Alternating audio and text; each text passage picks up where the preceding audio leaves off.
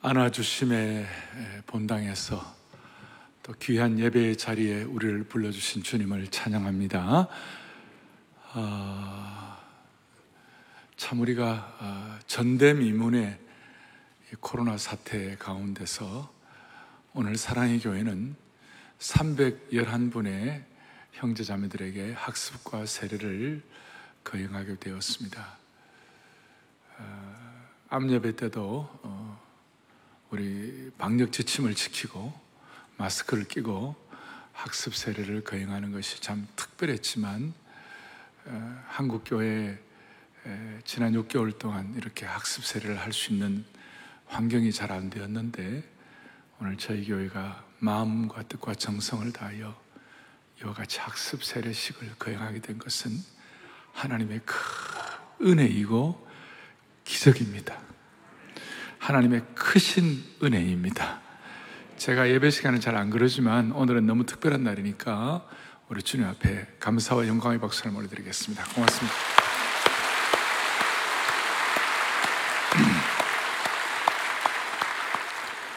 오늘 말씀의 제목은 소망의 포로, 또 포로들, 또 부제는 더 가까이 돌아오라 라는 부제로 말씀드릴 수 있겠습니다.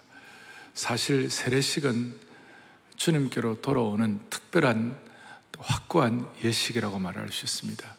오늘 세례받는 여러분들은 개인적으로 나는 주님께로 돌아가는 예수님의 제자입니다, 이런 표현이고, 또 우리 교회 입장에서는 나는 공동체를 위하여 주님 나라에 신실하고도 충성된 성도가 되겠습니다 하는 그런 돌아감의 표현이고, 또 한 걸음 더 나아가서 오늘 세례받고 난 다음에 다른 사람들을 예수님께로 돌아오게 하는 축복의 통로가 되겠습니다 하는 그런 참 예식이라고 말할 수가 있습니다. 자, 오늘은 제가 이런 귀한 예식에 스가랴 강해를 해야 되는데, 사실은 최소한 삼사십 분의 시간이 필요합니다만은 오늘은 그렇게 시간을 다 쓸 수 없어서 오늘 좀 뼈대 핵심을 여러분들에게 좀 같이 나누겠습니다. 그래서 제가 이렇게 딱 전할 때에 여러분들은 찰떡같이 알아듣기를 바랍니다. 예? 좀 오늘은 좀 단단한 식물이라 할지라도 좀 찰떡같이 알아듣기를 바랍니다. 아, 오늘 삼 절에 너는 여호와께로 돌아오라, 만군의 여호와께서 말씀하시되 여호와께로 돌아오라 라고 그랬습니다. 이 돌아오라는 말은 오늘 좀 히브리어 원어를 제가 잘 안 하지만 좀 기억하시게, 슈브, 슈브, 슈브라고 그렇게 얘기하는데, 에, 누구에게로 돌아오라고 그러는 건가? 무슨 율법으로 돌아오라, 이전의 종교로 돌아오라, 뭐 이전의 땅으로 돌아오라, 이런 개념보다는 오늘 주님이 뭐라고 말씀하셨냐면 내게로 돌아오라 그랬습니다. 오늘 여러분들 마음의 문을 열고 세상의 복잡한 마음의 창문들을 다 닫아 걸고 주님께 우리의 영혼의 안테나가 고추서서 주님께로만 돌아갈 수 있도록 축복해 주시면 좋겠습니다. 그런데 이 돌아오라는 말, 내게로 돌아오라는 이 말씀이 만군의 여호와 하나님의 첫 일성이에요. 다시요. 누가요? 만군의 여호와. 만군의 여호와란 뜻이 어떤 뜻입니까? 모든 천군 천사들의 큰 왕이시다. 온 우주의 주인이시며 우주의 권세자이시다. 온 우주의 능력자이시다. 별들의 주님이시다. 이 땅에서 하늘의 권세자이시다. 그 만군의 하나님께서 첫 일성으로 너희는 내게로 돌아오라 그렇게 하셨어요. 이게 왜 이렇게 중요한가 하면, 이 오늘 첫 일성이 남은 내용들의 토대가 되기 때문에, 남은 내용들의 기본이 되기 때문에 그렇습니다. 스가랴서를 계속 여러분들이 계속 묵상하는 가운데 오늘 만군의 여호와 하나님, 온 우주와 별들과 천군 천사의 큰 왕이시며 주관자이신 그 만군의 여호와 하나님께서 돌아오라 그러셨으니, 여기에 우리의 마음의 귀를 쫑깃 세우는 축복이 있기를 원합니다. 그리고 앞으로 남은 수많은 우리 말씀과 내용들의 기본이 된다는 것은 어떤 뜻인가, 이런 뜻이에요. 여러분들과 저희 생애에서 가장 중요한 것이 뭡니까? 여러 가지가 있지만 예수님이 이 땅에 오셔서 제일 먼저 하신 일이 회개하라, 하나님의 나라가 가까웠다, 천국이 가까웠다 그랬어요. 그러니 우리 입장에서 오늘 조금 우리가 어느 정도 신앙의 어떤 그 단계에 들어가신 분들은 우리가 부족하지만 그래도 우리의 마음의 소원과 기도의 제목은 주님, 내 삶과 가정과 내 남은 인생을 통하여 하나님의 나라가 도래하게 하여 주십시오. 하나님의 나라가 내 가운데 임하게 하여 주십시오. 좀 하나님의 나라라는 말이 어렵지만 우리 지난번에 아브라함 카이퍼의 말에 의하면 영역 주권, 내 삶의 모든 각 영역 영역마다 주님의 연호, 주후, 주님의 연대표를 쓰게 하여 주십시오. 이제 그렇게 우리가 마음의 소원을 하게 되는 것입니다. 이것은 너무나 엄청난 거예요. 우리같이 부족한 인생이 어떻게 그런 원대한 사명과 포부를 가질 수가 있겠나요? 쉬운 건 아니죠. 그러나 예수 믿는 모든 사람들은 주님이 모든 성도들에게 기도를 가르쳐 주셨을 때 이렇게 했죠. 하늘에 계신 우리 아버지, 하나님의 나라가 우리에게 임하여 주시옵시고 하나님의 뜻이 이루어지게 하여 주옵소서. 그러니까 주님의 관심사가 우리의 관심사가 되는 모든 주의 권속들은 하나님의 나라가 우리 가운데 임하는 것, 하나님의 나라의 도래가 우리에게는 관심이 되어야 한다는 것이에요. 그러면 이게 이제 기본이 되어야 한다는 것인데, 하나님의 나라의 도래가 우리에게 임한다는 말은 그것이 충족이 되려면 우리가 어떻게 해야 되는가? 주님께로 돌아가야 한다는 것이에요. 그러니까 주님께로 돌아가야 하나님의 나라의 도래가 임한다는 것입니다.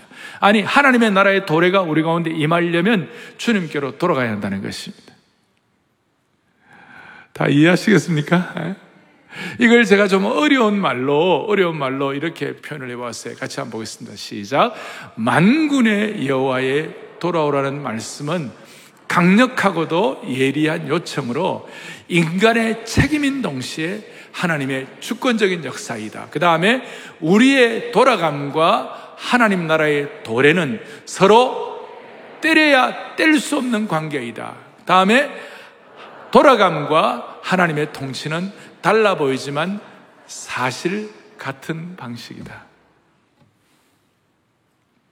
아, 이거는 신학생들도 이거 이해하기가 쉽지 않는데, 사나이 교회 교우들과 오늘 온라인, 오프라인으로 예배들이 참여하는 분들은 성령께서 역사하셔서 이것이 무슨 뜻인지 알아듣도록 은혜 주시면 좋겠어요.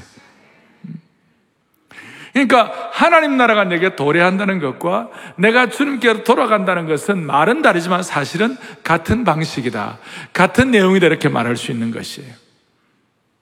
그리고 이것이 여러분들의 것으로 확인되고, 오늘 세례받는 여러분들의 것으로 확인되고, 이것이 기도의 제목이 되고, 여기에 집중하다 보면요, 여러분들의 삶에 대반전이 일어나는 거예요. 여러분들의 삶에 인생이 뒤집어지는 역사가 일어나는 것이. 아이, 목사님 저거 뭐 한다고 무슨 뒤집어집니까? No. 이걸 제대로 깨닫고 성령의 영감과 조명과 계시에 의하여 이 말씀이 내게 확보되는 그 순간, 여기에 내 기도의 제목이 되고 이것이 내 사명이 되는 그 순간 내 인생이 뒤집어지는 거예요. 에이, 목사님 그게 아니에요. 오늘 이 사건은 아람어로 그 유대라는 말을, 유다나라라는 말을 아람어로는 예후드라고 그래요. 예후드. 예후드라고 그러는데, 예후드라는 그것은 조그마한 부분이었어요. 세계적인 큰 제국으로 보면 그는 아무것도 아닌 조그마한 어떤 귀퉁이였어요. 오늘 여러분 이 말씀을 들으면서 성도들 가운데, 나는 지금 한쪽 구석에 온중 은혜 채플 저쪽에 뭐 또 온라인 오프라인 이럴 때 다 구석에서 듣고 있는데 그게 나하고 무슨 상관이겠냐? 아니에요. 오늘 이, 이 말씀이 여러분들의 성령님의 조명을 통하여 레마의 말씀으로 임하게만 하면 내 삶의 대반전이 일어나기 시작하는 것이에요. 그래서 오늘 사 장 십 절 앞부분에 뭐라고 얘기하고 있습니다. 이렇게 나오고 있죠. 작은 일의 날이라고 멸시하는 자가 누구냐? 그게 작은 일이 아니야. 하나님의 나라의 도래를 위하여 여호와께로 돌아간다는 이 엄청난 사건 앞에, 이것이 내게, 이 말씀이 내게 확신이 되고 기도의 제목으로 되고 사명으로 확인되면 여기에 어떤 여러분들의 삶의 드라마틱한 대반전이 일어난다는 것이에요. 작은 일이 아니라는 거예요. 그래서 이 작은 일이 아닌 것을 어떻게 설명하고 있느냐? 학개서는 이렇게 표현하고 있어요. 여러분, 학개서는 학개, 스가랴, 말라기는 소위 공시적인 예언서라고 그래요. 뭐라고 그런다고요? 공시, 같은 눈을 가지고 보는 것이라 그래요. 신약에도 여러분 공관 복음이라고 들어보셨어요? 누가 사는 공관 그런 거 말고, 공관 복음은 같은 공통적인 안목을 가지고 본다. 그래서 이걸 시놉틱 가스펠이라고 그래갖고 마태, 마가, 누가복음 세 복음을 공관 복음이다 그래요. 자, 이 마태, 마가, 누가복음을 뭐라고 그런다고요? 공관 복음이라고 하는 것처럼 스가랴, 학개, 말라기를 공시 예언서다 그래요. 그러니까 스가랴에 나타난 것과 학개에 나타난 것 서로 연계가 되어 있어요. 두 달 차이로 서로 연계가 되어 있어요. 그래서 오늘 이런 일들이 작은 일이 아니고 하나님 앞에서 큰 일이라는 걸 뭐라고 표현하고 있냐면 학개서 이 장 육 절에 놀라운 말씀이에요. 다 같이 또박또박 같이 보겠습니다. 만군의 여호와가 이같이 말하노라. 조금 있으면 내가 하늘과 땅과 바다와 육지를 진동시킬 것이요. 할렐루야. 만군의 여호와는 우주의 하나님, 권세자, 별들의 주님, 천군 천사들의 큰 왕이 이같이 말하노라. 조금 있으면 이 말씀을 너희들이 제대로 깨닫기만 하면 하늘과 땅과 바다와 육지를 진동할 것이다. 한자로 사자성어로 경천동지란 말 아시죠? 우리의 인생에 경천동지할 사건이 될 것이다. 자, 이걸 제가 모아가지고 뭐라고 설명했냐면 이렇게 설명하고 있는 것이에요. 지금 예루살렘 겉으로 볼 때, 같이 읽겠습니다. 겉으로 볼 때 예후드라는 작은 지역에서 일어나는 작은 사건을 통하여 하나님 나라 전체 무대가 준비되고 새 창조가 임하는 것이다. 이거야시야말로 경탄할 만한 사건이고, 하나님의 나라가 우리 공동체와 세상에 침투해 들어오는 드라마틱한 사건이다. 성경 해석들을 제가 모아가지고 정리를 한 거예요. 여러분, 이게 아무것도 아닌 것이 아니고 이것이 드라마틱한 사건이 될 수가 있고 이것이 경탄할 만한 역사가 일어나는 것이에요. 그래서 오늘 이제 조금 이따 제가 말씀을 드릴 텐데 이 내용들을 적용할 때에 오늘 이번 주간, 다음 주간 무슨 일이 일어날지 한번 기대해 보시기를 바래요. 하나님의 필요하면 세례받고 학습받는 분들뿐만 아니라 우리 모두에게, 오늘 이 온라인 오픈하러 들어오는 모든 분들에게 신적 개입의 역사를 통하여 내 인생에 대반전이 일어날 수 있는 것이에요. 대반전이 일어날 수 있는 것이에요. 드라마틱한 사건. 그래서 지금 정보 전체주의다, 그리고 무슨 구글이나 페이스북이다, 네이버다, 뭐 세상이 대단한 것 같지만 우리가 그분들보다도 하드웨어나 기계공학적으로는 부족할지 모르지만 이걸 영적으로 깨달으면 극복할 수가 있습니다. 자, 이런 말씀을 드려도 제가 이 말씀, 많은 분들이 아 그렇게 될 수 있도록 은혜 주옵소서 하고 사모하지만 어떤 분들은 에이, 목사님 그래도 뭐 나는 되겠나? 그게 어찌 그리 가능하겠나? 그런 분들은 오늘 저 구석에 몇 분이 있을 수가 있어요. 누군지 지금 좀 약간 그럴 수가 있어요.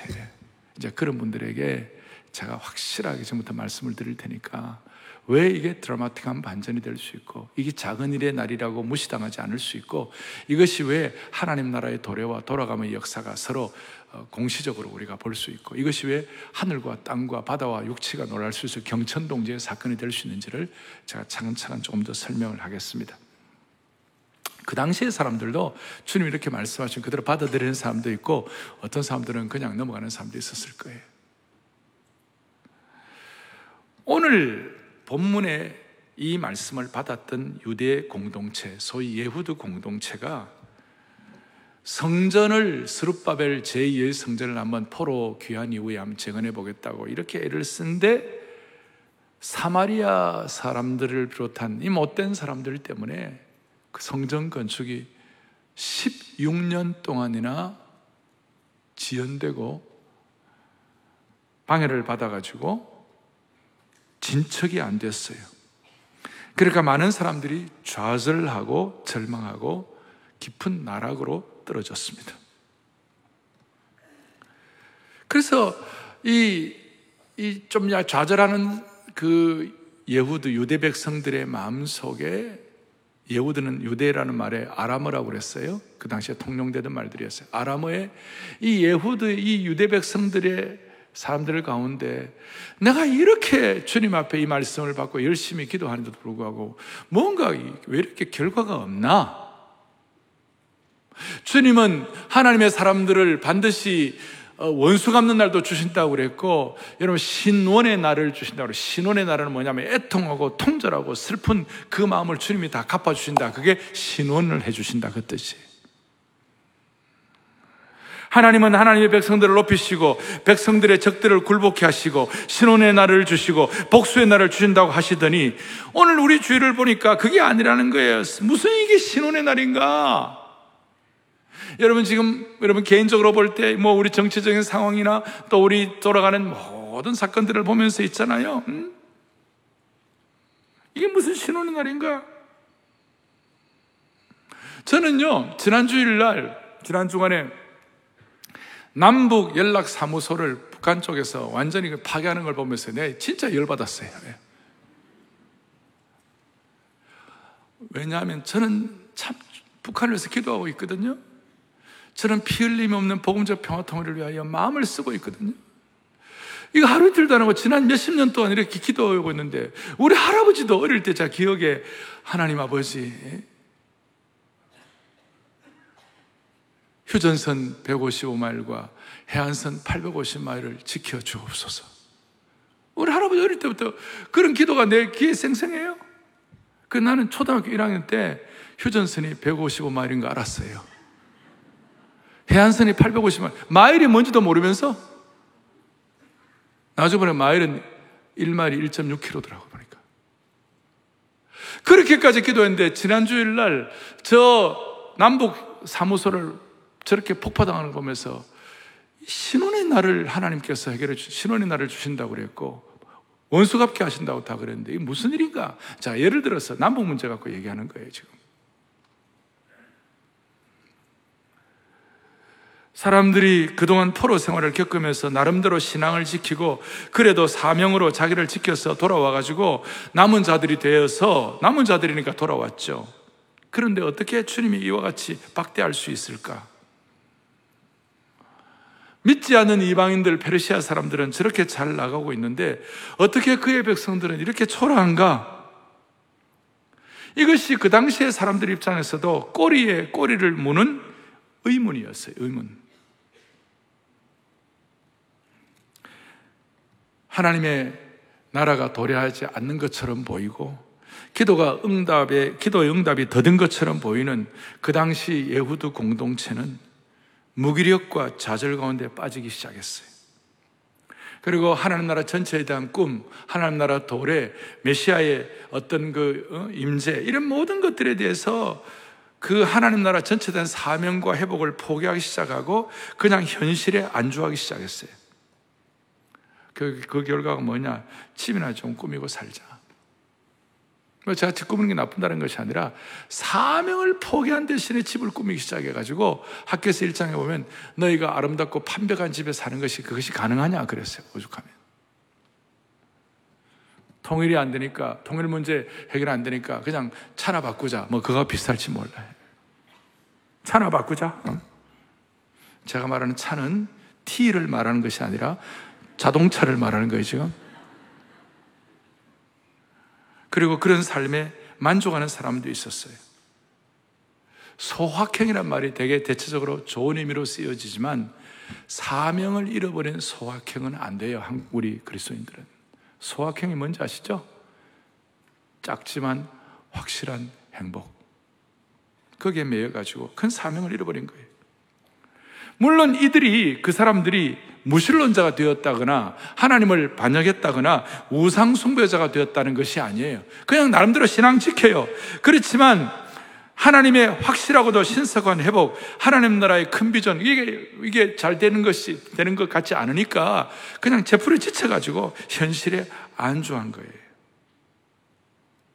그럴 때 오늘 만군의 여호와 하나님께서, 하늘의 권세자 모든 천군 천사의 큰 왕께서 첫 일성으로 너희는 돌아오라.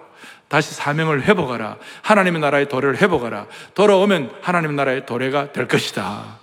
그걸 이제 말씀하면서 이름에도 불구하고 마음이 좀 그래도 따라오지 못하고 될까라고 의문을 제기하는 분들에게 확실하게 말씀하는 것이 오늘 여러분들이 읽었던 스가랴 구 장 십이 절의 말씀이에요. 다시 스가랴 구 장 십이 절을 보겠습니다. 같이 보겠습니다. 갇혀 있으나 소망을 품은 자들아, 너희는 요새로 돌아올지니라. 내가 오늘도 이르노라. 내가 너에게 갑절이나 갚을 것이라. 아멘. 스가랴 구 장 십이 절에 갇혀 있으나 소망을 품은 자들아, 저 내용이 눈에 확 잡힌 거예요.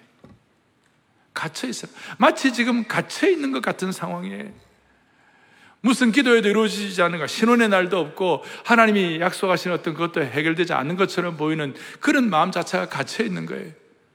그런 어려운 상황 가운데서 소망을 품은 자들, 이렇게 말씀해요. 그래서 갇혀 있으나 소망을 품은 자들아라는 저 말씀을 좀 더 잘 해석하기 위하여 세 번역에는 뭐라고 나와 있는가? 이렇게 나와 있어요. 사로잡혔어도 희망을 잃지 않는 사람들아.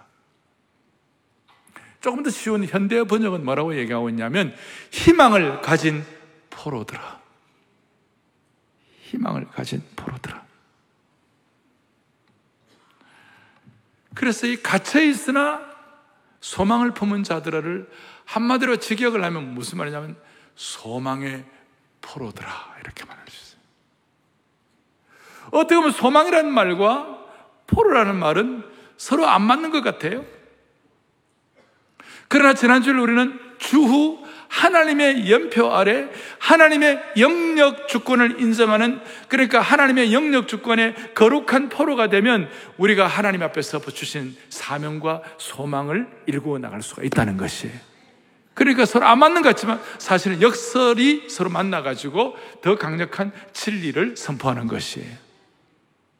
사랑하는 교우들이여, 우리 모두는 주님 안에서 환경을 불구하고 우리는 다 소망의 포로가 되었습니다. 우리는 주님의 사랑의 포로가 되었습니다. 여러분, 사랑의 포로가 된 거 여러분 싫어요? 좋아요? 과거에 우리가 우리 결혼하기 전에 사랑의 포로가 됐잖아요. 제가 한번 얘기했잖아요. 저는 사랑의 포로가 되니까 숨도 제대로 못 쉬겠더라고. 너무 사랑하니까 숨이 안 쉬어진다니까. 그걸 내가 기분 나쁘다 그렇게 생각해 본 적이 없어요. 이야, 그 수준이 있다냐 그렇게 생각했어요. 여러분, 이게 포로란 말과 소망이라는 말이 서로 맞는 것 같지가 않지만 사실은 서로 역설로 이 진리가 더 강화가 되는 것이에요. 그래서 우리 모두는 주님 안에서 소망의 포로들인 줄로 믿습니다. 스가랴 구 장 십이 절 앞에 구 절에 바로 바로 앞에 구 절에 이렇게 나와 있어요. 우리는 어떤 포로들인가? 시온에 따라 크게 기뻐할지어다. 예루살렘에 따라 즐거이 부를지어다. 보라, 너의 왕이 너에게 임하시나니 그는 공의로우시며 구원을 베푸시며 겸손하셔서 나귀를 타시나니 나귀의 작은 것 곧 나귀 새끼니라. 우리가 미루어 짐작해서 이분이 누구십니까? 예수 그리스도이세요. 주님이 예루살렘 성을 입성할 때 나귀 새끼를 타고 입성하신 것이에요. 소망의 포로라는 것은 다른 말로 하면 크게 보면 우리는 예수님의 포로가 된다, 그 뜻이에요. 예수님의 포로가 된다 했을 때 무슨 일, 십 절에 보면 좀 더 이렇게 설명하고 있는데, 그의 통치는 바다에서 바다까지 이르고 유브라데강에서 땅끝까지 이르리라. 그냥 그 그 유다 한 지역이 아니라 전 세계적으로 소망의 포로가 될 때 하나님이 역사하신다, 그 말이에요. 그리고 이제 이걸로 끝나는 것이 아니라 소망의 포로가 될 때 놀라운 일이 벌어지는데, 자, 이제 소망의 포로가 됐다 그랬을 때 제가 다시 한번 여러분들을 확인하겠습니다. 사랑하는 교우들이요, 우리가 탄식할 만한 상황이 된다 할지라도 하나님은 오늘 우리에게 돌아오라고 그러시는데 소망의 포로로 돌아오시기를 원하시는 것이. 그럼 제가 묻습니다. 사랑하는 교우들이요, 여러분들은 코로나에 사로잡힌 사람입니까? 아니면 소망의 포로입니까? 정말입니까? 오늘 이 말씀을 온라인으로 듣는 분들 가운데서 너무 걱정돼가지고 몸에 안 좋은 분들은 안 나오셔야 되지만 코로나에 겁이 나가지고 주일 예배에 못 오시는 분들은 다시 한번 코로나의 포로가 아니라 소망의 포로가 되시기를 바래요. 두 번째로, 북한 문제에 여러분들 포로로 잡혀있는 사람입니까? 아니면 소망의 포로입니까? 오늘 우리 주위에 정치, 정치 진영 논리에 사로잡혀갖고 그래 사로잡힌 사람입니까? 아니면 소망의 포로입니까? 우리는 코로나에도 진영 논리에도 사로잡히는 사람이 아니라 북한의 협박의 포로가 아니라 우리는 피 흘림이 없는 복음적 평화 통일의 소망의 포로가 된 줄로 믿습니다. 이런 소망의 포로가 되었을 때 오늘 구 장 십이 절 너희는 소망의 포로라고 말씀하시면서 십이 절 뒷부분에 뭐라고 말씀하시는가? 여기에 놀라운 일이 벌어지는 거예요. 갇혀있으나 소망을 품은 자들아, 한마디로 소망의 포로들아, 너희는 요새로 돌아올지니라. 이 요새는 예루살렘, 새 예루살렘 지역을 뜻하기도 하지만 어떻게 보면 예수 그리스도를 의미하는 것이 주님께로 돌아올지어다. 그렇게 할 때 다시 한번 내가 오늘날 너에게 이르노라 내가 너에게 갑절이나 갚을 것이라. 요새는 예루살렘이나 예수님 자체를 말씀하지만 그게 돌아갔을 때 내가 너에게 갑절이나 갚을 것이라. 전 이게 너무 좋아요. 여기에 갚을 것이라는 이렇게 강조가 되어 있는데 갚을 것이라는 말이 히브리어로 슈브예요. 슈브. 그럼 제가 아까 슈브란 말로 말씀드렸죠? 안 드렸습니까? 처음에 제가 돌아오라는 말이 돌아오라는 말이 히브리어로 슈브라고 그랬죠? 자, 그러면 그 돌아오라는 말 슈브가 똑같아요. 갚을 것이라는 말이 히브리어로 슈브예요. 갚다라는 히브리어 단어와 스가랴 일 장 삼 절에 돌아오라는 히브리어 단어 그 내용이 둘 다 똑같이 슈브로 동일하다는 것이. 그리고 돌아오면 주님이 갚아주시는데 어떻게 갚아주시느냐? 갑절이나 갚아주는 거예요. 히브리어 한번 또 할 수 있으면 하면 더 좋은데 미시나라고 그러는데 미시나가 갑절이에요. 그러니까 우리가 주님 앞에 소망의 포로로서 돌아가면 주님은 어떻게 해주시냐? 미시나로 슈브해 주시는 것이. 어려우세요? 온 성도들을 미시나로 슈브해 주시기를 바랍니다. 갑절로 갚아주시기를 바랍니다. 할렐루야. 이 갑절로 갚아준다는 말을 이사야는 육십일 장 칠 절에 이렇게 설명하고 있어요. 다 같이 또박또박 보겠습니다. 너희가 수치 대신에 보상을 배나 얻으며 능욕 대신에 몫으로 말미암아 즐거워할 것이라. 그리하면 그들의 땅에서 갑절이나 얻고 영원한 기쁨이 있으리라. 아멘. 갑절이나 갚아준다는 말을 우리 슈브라고 그러는데 슈브, 갑절, 미시나로 슈브해 주신다. 어떻게 해요?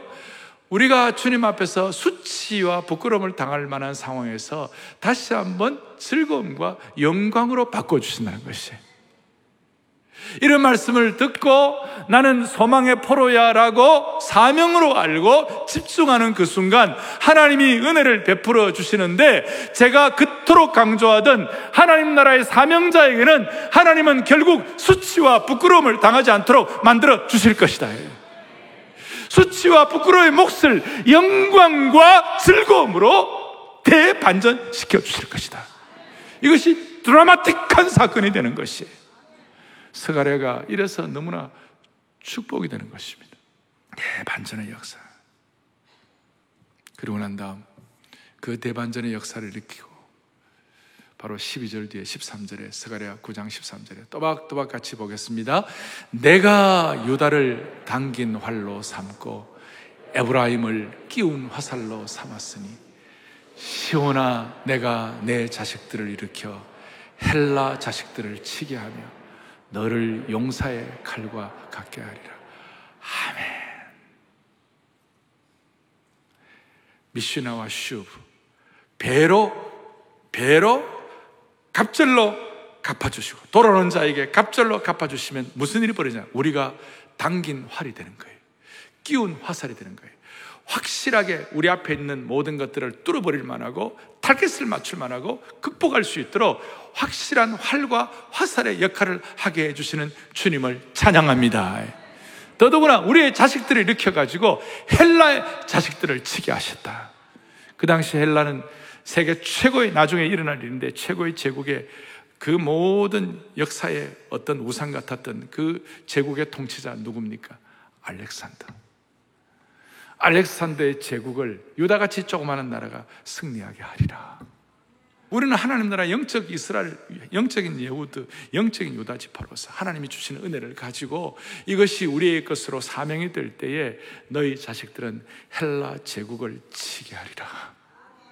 오늘 저 구글, 페이스북 다 제국들이에요. 이슬람 제국이에요. 중국과 뭐 이런 러시아 다 제국들이에요. 그 모든 제국을, 우리는 한 번도 제국을 경험해 본 적이 없지만 그 모든 제국들을 이길 수 있도록 이 슈보와 미시나의 축복을 주시는 주님을 찬양합니다. 그래서 우리 한 사람이 아니라 이걸 깨달을 때 대반전이 일어나고 하나님 나라의 영광스러운 무대에 드라마틱한 사건이 일어난다고 말씀을 드리고, 이것 때문에 우리에게는 거룩한 뭐라고 그럴까요? 경천동지의 사건이 일어난다고 할 수가 있는 것이에요. 오늘 이것이 여러분들이 어느 정도와 다가오는지는 모르지만 오늘 특별히 세례받는 모든 분들에게 이 내용이 여러분들의 것으로 체화되기를 원합니다. 영성신학자 유진 피터슨 같은 분은 오늘날 현대 크리스찬들의 제일 큰 문제 중에 하나가 상상력의 부족이라고 그랬어요. 그냥 그냥 이렇게 살다 보면 그냥 막 매일매일 살다 보니까 하나님 나라 전체에 대한 꿈 이런 거 다 잃어버리고 거룩한 상상력이 다 사라져버리고 그냥 그냥 하루하루 사는 게 너무 어려워요. 그런데 우리 성도들과 우리 온 교회, 우리는 누구이며 우리는 어떤 공동체입니까? 우리 모두는 다시 한번 하나님의 나라의 도래를 준비하고 기대하는 소망의 포로들인 줄로 믿으셔야 하는 것입니다. 소망의 포로들. 정리하겠습니다. 정리하겠습니다. 그 당시에 만군의 여호와 하나님이 소망의 포로들라고 할 정도로 그 대상이 되는 사람들은 이런 이런 엄청나고도 영광스러운 말씀을 받을 정도의 형편이 아니었어요. 다시 그, 그 잡, 잡힌 상황이에요. 정치적으로는, 정치적으로는 페르시아의 통치를 받는 불안한 상태에 있는 식민지 사람들이었어요. 또 잡힌 자들, 경제적으로는 궁핍한 이민자들이었어요.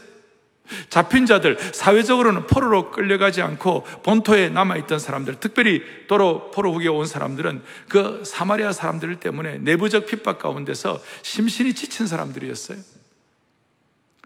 무엇보다 신앙적으로는 성전 건축 중단이 십육 년간 이어지면서 초심이 흔들리고 영적으로 메말라 있던 상황이었어요.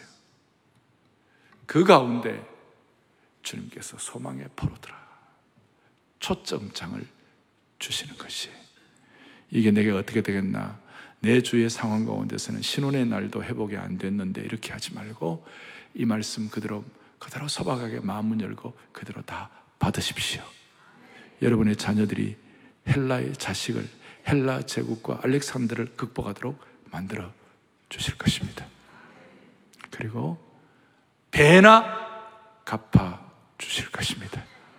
미슈나와 슈브의 역사가 일어납니다. 오늘 이 주님의 돌아오라는 초청장을 거절하지 마시기를 소망합니다.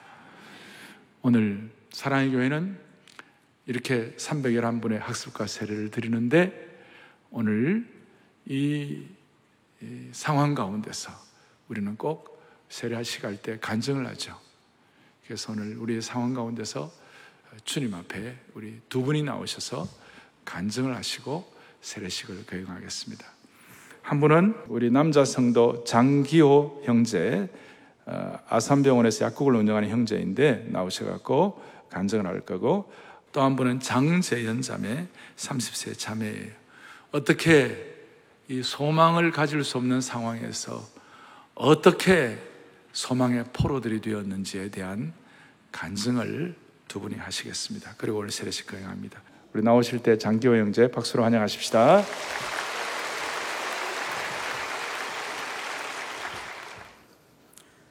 저는 삼십 명의 직원들과 함께 매일 수백 명의 환자들이 다녀가는 대형 약국을 경영하는 약사입니다. 저의 삶을 돌이켜보면 무엇 하나 든든하게 의지할 것이 없는 막막한 불안감이 있었습니다. 심지어는 열심히 공부해서 약사가 되었지만 한 번뿐인 인생을 어떻게 살아야 하는지, 그냥 이대로 살다가 죽으면 되는 것인지, 이런 삶의 의미가 있는 것인지 항상 해결되지 않는 고민과 질문이 있었습니다. 이런 저의 삶은 아버지가 목회자이신 지금의 여자친구를 만나 교회에 나오면서 바뀌게 되었습니다. 처음부터 여자친구가 얼마나 좋았는지 교회 가자는 말에 무조건 따라 나섰고, 그 후로 약 사 년 동안 예배 시간마다 담임 목사님 말씀을 통해 하나님이 나를 얼마나 사랑하시는지 깨닫게 되었습니다. 예수 그리스도를 믿는 믿음 주셔서 구원 얻게 하시고 하나님께서 여기까지 나를 부르시고 인도하셨다는 사실을 알게 되었습니다. 의지할 것이 없어 불안했던 삶에서 하나님을 신뢰하는 삶으로 새날이 열리는 능력의 삶이 된 것입니다. 은혜 받으며 신앙생활하던 중 지금의 약국을 운영하게 되었습니다. 그런데 그 규모가 너무 커서 아직 젊은 제가 감당하기에는 너무 벅차다고 생각했습니다. 실제로 금전적으로도 어렵고 많은 직원들이나 수백 명의 환자를 대하는 일이 결코 쉽지 않았습니다. 저는 다시 또 불안해지기 시작했습니다. 그러나 이미 저를 변화시킨 하나님께서는 다시 용기를 주셨고, 시작도 해보기 전에 포기하지 말고 이만한 규모의 약국을 주신 이유가 반드시 있을 테니 이 약국을 주님께 맡기고 전적으로 주님을 신뢰하며 의지하며 운영해보자 생각했습니다. 그런 저의 기대와는 달리 더 큰 문제들이 생겼습니다. 단순히 경영이 어려운 정도를 뛰어넘어 법적, 세무적, 노무적 문제들의 압박이 전방위적으로 저를 괴롭혀왔습니다. 이 모든 일이 너무나도 견디기 힘들어 포기하고 싶은 순간이 한두 번이 아니었습니다. 왜 하나님은 이런 가시를 나에게 주시는지 이해할 수 없었고, 기도하고 시작했는데 왜 이런 고난이 오는지 알 수 없었습니다. 그러나 나를 살려주실 분은 하나님밖에 없다고 생각했습니다. 주님, 저 정말 괜찮은 걸까요? 이 약국은 주님께서 세우신 약국이니 부디 지켜주시고 저 좀 제발 살려주세요. 저는 이렇게 간절함으로 기도하였습니다. 그리고 길게만 느껴졌던 이 년의 시간이 흐른 지금, 하나님의 신적 개입의 놀라운 역사로 모든 과정을 순식간에 해결해 주셨음을 성도님들 앞에 간증하게 되었습니다. 저는 하나님이 하시는 일을 감히 짐작조차 할 수 없게 되었습니다. 그저 나를 인도하신 대로 맡기고 주님의 약국에서 이웃들에게 봉사하며 살아가는 것이 저의 유일한 삶의 목표가 되었습니다. 저는 근본적으로 불안했고 삶의 의미도 몰랐으며 이런 대형 약국을 경영할 능력도 없는 사람이었습니다. 또한 앞으로의 삶도 가시와 같은 고난이 많은 삶이 될지도 모릅니다. 그럼에도 불구하고 어려움과 고비와 시련 속에서 저의 삶의 주인이신 주님이 저를 붙들어 주셨음을 경험했기에 하나님께서 함께 하시면 가시도 능력이 될 수 있음을 믿습니다. 감사합니다.